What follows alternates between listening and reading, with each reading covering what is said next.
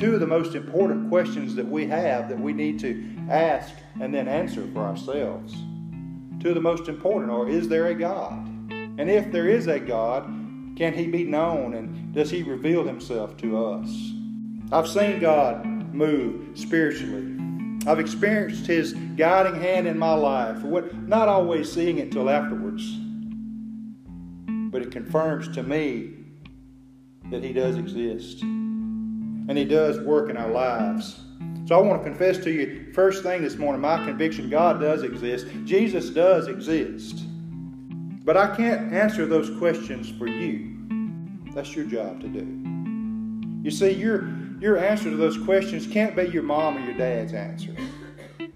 It can't be your husband or your wife's answer. It has to be your answer. It has to be personal to you. You have to decide.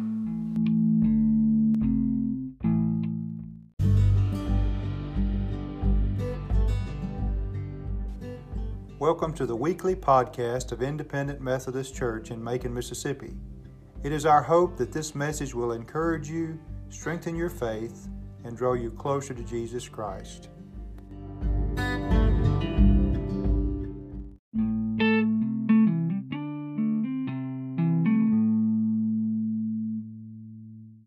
Psalm 14 is where we'll be. Our title this morning is What a Fool Believes.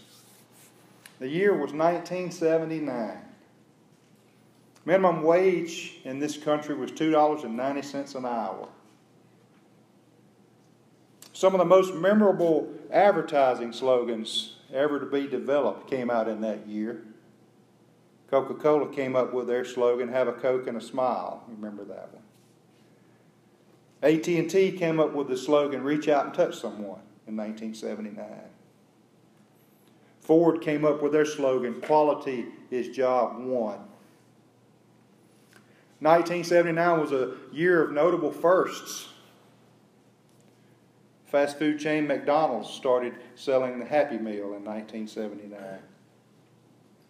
Two new TV networks went on the air ESPN, Nickelodeon started broadcasting for the first time. In the area of electronics, there were some notable firsts. The Sony Walkman came out in that year. And Black & Decker developed the world's first cordless vacuum cleaner, the Dustbuster. In television, the as far as televised sports and, and, and specifically basketball, the basketball game that was televised that still holds the record today highest Nielsen rating, 24.1, was the 79 NCAA championship between Michigan State with Magic Johnson on the roster and Indiana State with Larry Bird. It still holds the highest Nielsen rating of all time for any basketball game ever, ever on TV, college or pro. In the year where disco was still king in the, in the music world, and the airwaves were dominated by disco, and the Billboard charts were dominated by disco. A song by Michael McDonald and Kenny Loggins rose to number one in April of that year. Just stayed number one for one week, and it's the title of our message today What a Fool Believes. This morning we're going to look into Psalm 14 and we're going to talk about what God's Word has to say about what a fool believes. So let's read together Psalm 14, seven verses here. Psalm 14, starting in verse 1. The fool says in his heart, There is no God. They are corrupt, their deeds are vile. There is no one who does good. The Lord looks down from heaven on the sons of men to see if there are any who understand, any who seek God. All have turned aside. They have together become corrupt. There is no one who does good, not even one. Will evildoers never learn? Those who devour my people as men eat bread and who do not call on the Lord. There they are, overwhelmed with dread, for God is present in the company of the righteous. You evildoers frustrate the plans of the poor, but the Lord is their refuge. Oh, that salvation for Israel would come out of Zion when the Lord restores the fortunes of his people. Let Jacob rejoice and Israel be glad. Let's pray. Lord, as we learn some truths from your word this morning, Lord, open our hearts. Let us feel the presence of your Holy Spirit here among us today, Lord. It's in Jesus' name we ask you. Amen. Since the beginning of time, mankind has had answers about life and death, about good and evil, and about our purpose in life. And I think two of the most important questions that we have that we need to ask and then answer for ourselves. Of the most important are Is there a God? And if there is a God, can he be known and does he reveal himself to us? If the answers to those two questions are no, then what's the point of living, right? Now, let's say there is a God. What good is it if there's a God that if we can't know him, we can't come to know him? That's the, the problem with Islam and the New Age movement is they they say that God can't be known, he can't be related to, he can't be revealed to us. And they live in such a tragic lie because we know that God can be known. He can be believed. Those of us who are believers, we know that He exists. And so, today, what I want to talk to you about is what the Bible says about what a fool believes. In verse 1 there of our psalm, we read, The fool says, In his heart there is no God. And you know, there may be some hardened of heart this morning, maybe not in here, but some who would listen later, who say, I've never seen this God. I've never seen him physically. Well, let me just tell you, we're all under the influence of gravity and we use oxygen at this very moment. We can't see them, but we know they're there, they exist. And God is the same way. I've never seen God physically, but I have seen him spiritually. When my own father was laying on his deathbed six years ago, struggling for every breath, and I sat there beside him that afternoon in the hospital and I prayed for the Lord to go ahead and take him. Prayed for mercy. Two hours later, we get the call that he was fading. God honored that prayer. You see, He honored it. I didn't see God physically, but I saw Him move spiritually. He honored that prayer and took Daddy home. I've experienced God spiritually when four years ago I hit my knees physically and said, Lord, wherever you lead, I'll go and surrendered to the ministry. And getting that unexpected call the next morning to go and preach somewhere. Less than 18 hours from when I said that prayer. I've seen God move spiritually. I've experienced His guiding hand in my life, not always seeing it till afterwards. But it confirms to me that He does exist. And He does work in our lives. So I want to confess to you, first thing this morning, my conviction God does exist. Jesus does exist. And He does work all things together for good in my life and yours. But I can't answer those questions for you. That's your job to do. You see, your, your answer to those questions can't be your mom or your dad's answer. It can't be your husband or your wife's answer. It has to be your answer to those questions. It has to be personal to you. You have to decide. And there are a lot of people who haven't decided. There are a lot of people who don't believe that God exists. In fact, uh, the psalm begins there with the fool says in his heart, There's no God. You know, the Bible has 41,000 some odd verses, and God gives only half of one verse to the atheist, to the, to the non believer. There's almost 775,000 words in the Bible, and God gives just 10 words there to the atheist. He says, The fool says in his heart, There is no God. There was an atheist uh, sitting at the dinner table with his little seven year old son. And the little son said, Daddy, do you think God knows we don't believe in him? Even a child can look around and see that God exists. We have no excuse, the Bible says. When we think about what we can do with God, I think there are three things that we can do in our lives. when we think about whether or not we believe that He exists. The first thing is found in verse number one. We can deny the reality of Him. The fool says in his heart, There is no God. Did you know about 7% of the American people are atheists? 7%. They say there is no God, and God's conversation with them is just, You're a fool. You're a fool.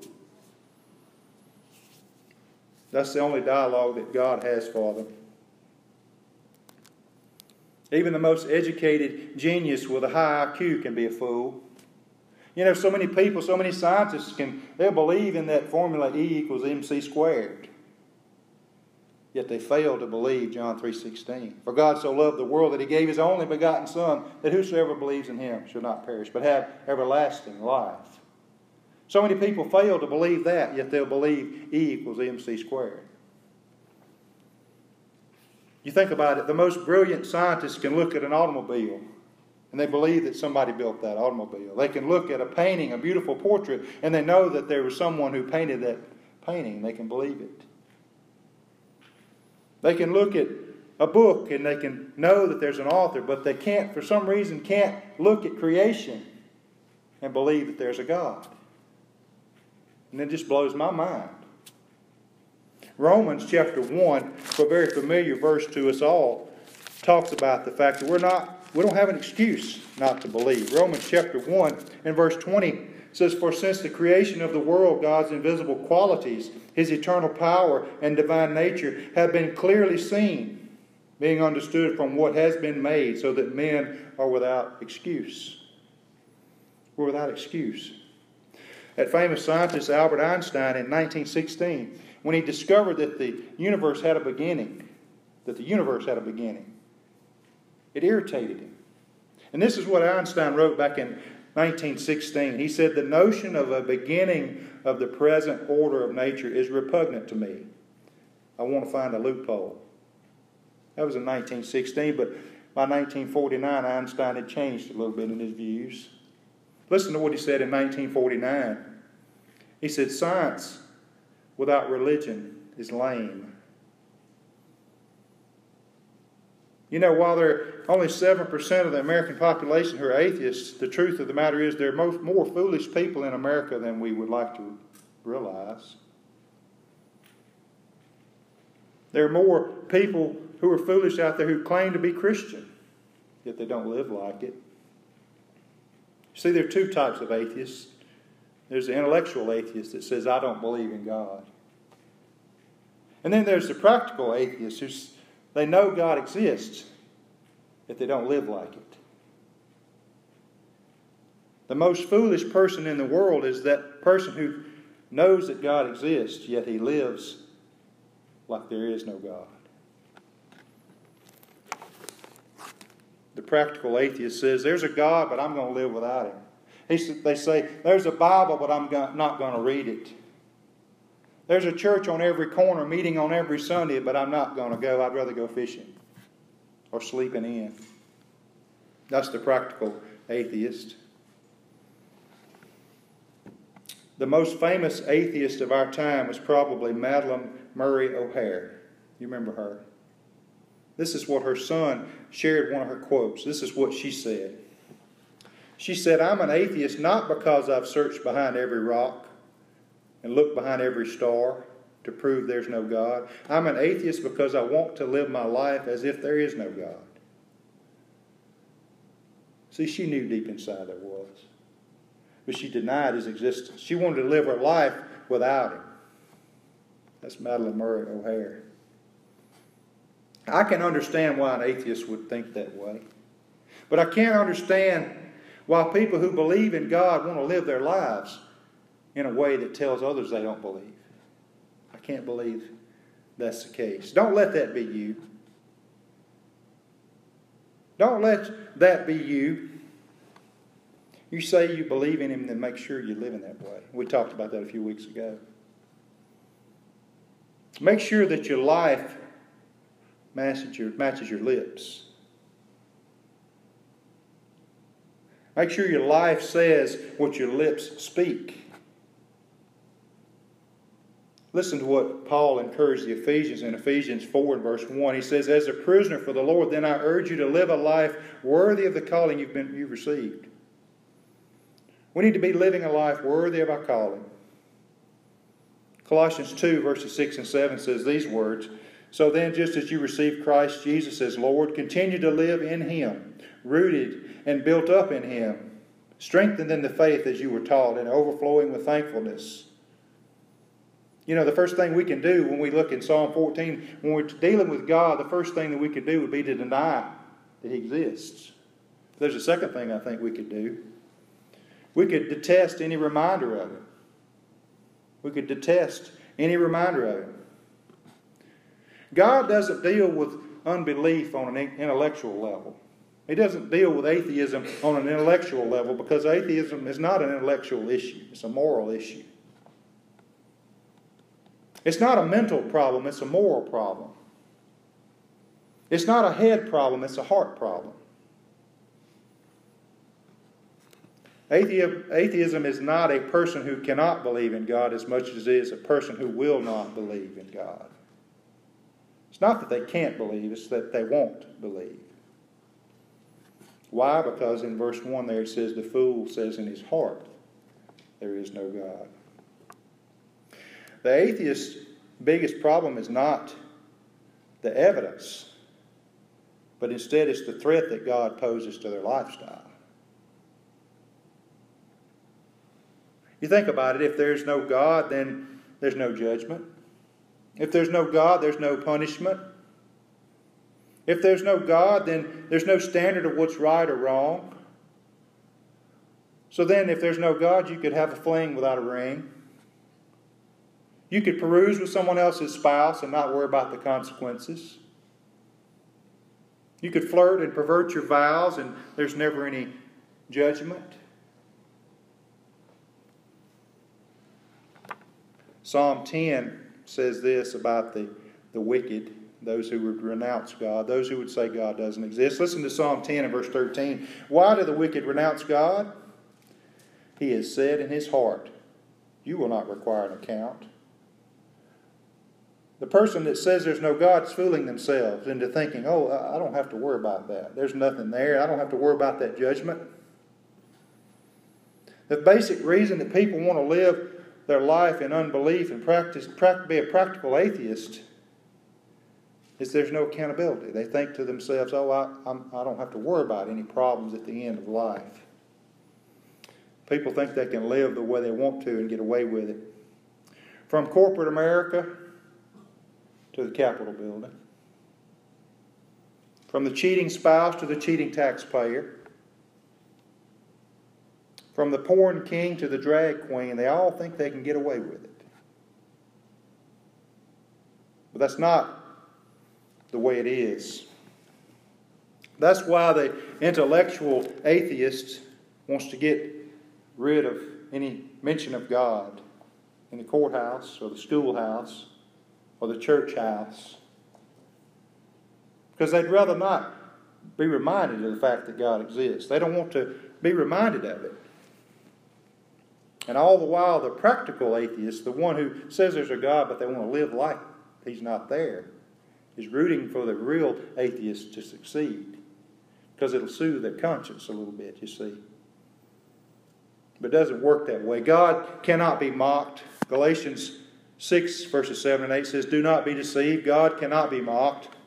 A man reaps what he sows. The one who sows to please his sinful nature, from that nature will reap destruction. The one who sows to please the Spirit, from the Spirit will reap eternal life. You see, the people who are trying to get in God we trust off our money, and the ones that are trying to get one nation under God out of the pledge, are doing it because they don't want any reminder of God because it makes them uncomfortable. It gets under their skin because they detest any reminder of God. Out of sight, out of mind. See, that's what they're rooting for. It's the same reason that people who are thieves don't want to be reminded of the fact that there's a cop around the corner because it'll mess their life up. They think about the consequences. They detest any reminder of it. So we've talked about two things that we can do when we're dealing with God. We can deny He exists. We can de- detest any reminder of Him. But the third thing we can do is delight in a relationship with Him, a real relationship with Him. In verse 5 of our text says, There they are, overwhelmed with dread, for God is present in the company of the righteous. Do you delight in a relationship with God? Is that your delight? Listen to Psalm 37. Delight yourself in the Lord and be and he will give you the desires of your heart. Commit your way to the Lord. Trust in him and he'll do this. He'll make your righteousness shine like the dawn, the justice of your cause like the noonday sun. You see, it's not about people doing right, it's about people being right, being made right by the blood of Jesus Christ, by that real relationship. That's what matters. People who want to see God with their head and their heart. Jeremiah 29, verses 13 and 14 says, You'll seek me and find me when you seek me with all your heart. I will be found by you, God says. Here's the key that real relationship. That meaningful relationship with the Lord Jesus Christ through faith. Not by science, not by touch, but by real, true, believing faith. Don't let, anybody ridicule you because of your faith. Because you see, the atheist lives by faith too. Listen to what one atheist, Robert Rowe, the atheist lives by faith that God doesn't exist, in spite of all the evidence, in spite of Romans 1. Robert Rowe was an atheist professor at Purdue University, and this is what he wrote in one of his books. Even as the Christian accepts God by faith, I reject the idea of God by faith. But I cannot reject God by reason alone, for there's too much evidence of his existence. It's by faith I'm an atheist, he says.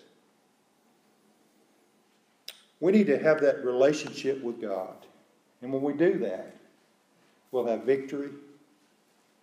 We'll have peace that we talked about in Sunday school. We'll have that eternal life with Him in heaven. You've probably never, heard of a guy named O.W. Saunders. He was a journalist 100 years ago, back in, in, in early 1900s from the Carolinas. At the end of his life, living as an atheist, his whole entire life, when he got to the end of his life, this is what O.W. Saunders wrote. It's a pretty lengthy quote, but I'm just bear with me just a second. Saunders wrote, I would love to introduce you to the most lonesome individual on earth. I'm talking about the man who doesn't believe in God. I can introduce you to such a man because I am that man. By introducing myself, I introduce an atheist or a skeptic that lives in your neighborhood because he's everywhere. You'll be surprised that the atheist envies your faith in God, your subtle belief of heaven after life. He's jealous of your blessed assurance that you will meet your loved ones in the afterlife with no sadness or pain.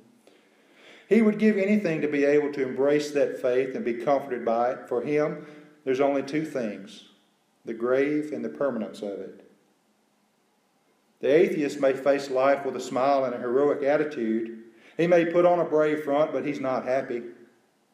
He yearns for a staff on which to lean. He too carries a cross. For him, this earth is but a tricky raft, adrift in the unfathomable unfathomable waters of eternity with no horizon in sight. His heart aches for every person's life upon the raft because he's always drifting, always drifting, always drifting. Where he goes, he does not know. He goes on to write that he was such an unhappy person. That's a man that lived his entire life as an atheist. Maybe there's one here today who feels that way. Maybe there's one here that will listen online later. And they've not trusted in the Lord. They've not believed. They've lived a life, maybe even, that, that, that says there is no God. No horizon in sight, not knowing where they're going.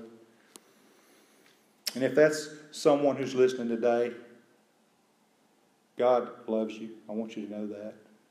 He cares for you. And He wants you to come into the safety of His harbor by faith. He gave His life for you. Jesus gave His life for you and for me so that we can do that. And I don't care how many years you've pushed him away, he will never push you away if you come to him by faith. He'll welcome you with open arms. There may be some other need in your life this morning that you need to lay at Jesus' feet. He's big enough and strong enough to do it, and He loves you enough to take that care away and take that burden away if you let Him do it. So, whatever your need is this morning, you come as we stand and we sing in just a minute. Let's pray. Lord, we're grateful that we can know you and that you exist. Father, draw us closer to you. Help us to have that real relationship. And if there's someone who's adrift and doesn't know where they're going, can't see the horizon, Lord, make that clearly evident to their heart by the power of your Holy Spirit this morning, Lord.